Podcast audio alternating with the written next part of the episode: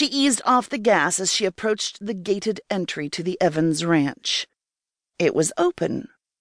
She slowed down even more as she turned and drove over the cattle guard before taking the dirt road toward the main house.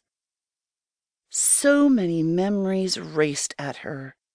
Her first time on horseback, her first broken arm, her first broken foot. The time Sadie the mule had chased her down the lane and knocked her into the side of the barn when Andy had tried to ride her.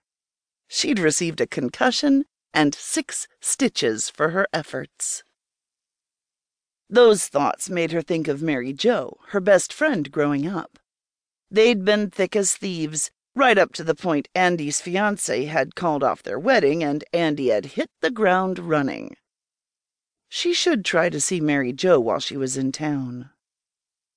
She pulled in front of the house and parked. Nothing had really changed. Same white siding with red trim. Same wraparound porch with plants overflowing the front. On the back would be a porch swing and patio set. As Andy sat there, her mother appeared in the doorway, and Andy swore she could already see the censure in Claire's eyes. There was nothing to do but get it over with.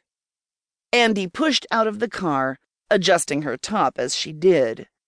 She'd settled on a black, peasant-style top that was cropped just under her breasts, gathering there and emphasizing her generous curves. She gave a quick glance back to make sure no part of the tattoo on her left shoulder peeked out.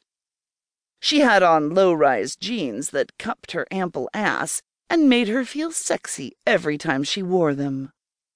She took a deep breath, shifting in her boots, then reached back in the car for her hat and purse.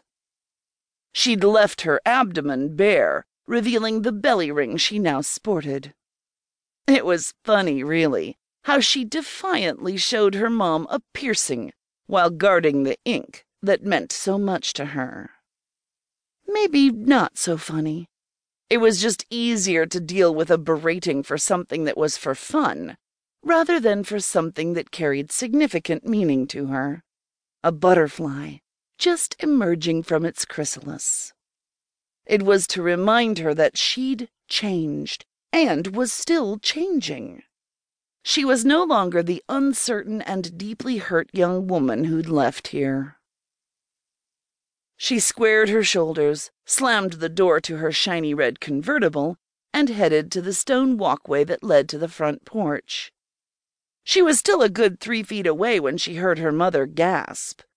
Andy couldn't keep the grin from her lips. Hey, Mama, it's good to see you. She smiled at her mother as she stepped around her and entered the house. She felt her mother following and glanced back over her shoulder. Claire Evans just looked at her with wide eyes, as if trying to take in everything at once. Andy stood still and let her look. She imagined there would be a lot of that when people saw her.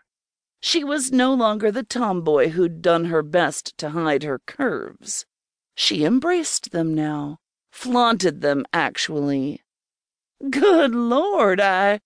Her mother opened and closed her mouth several times, as if she didn't know what to say. Andy sighed. They're clothes, Mama. They look good on me.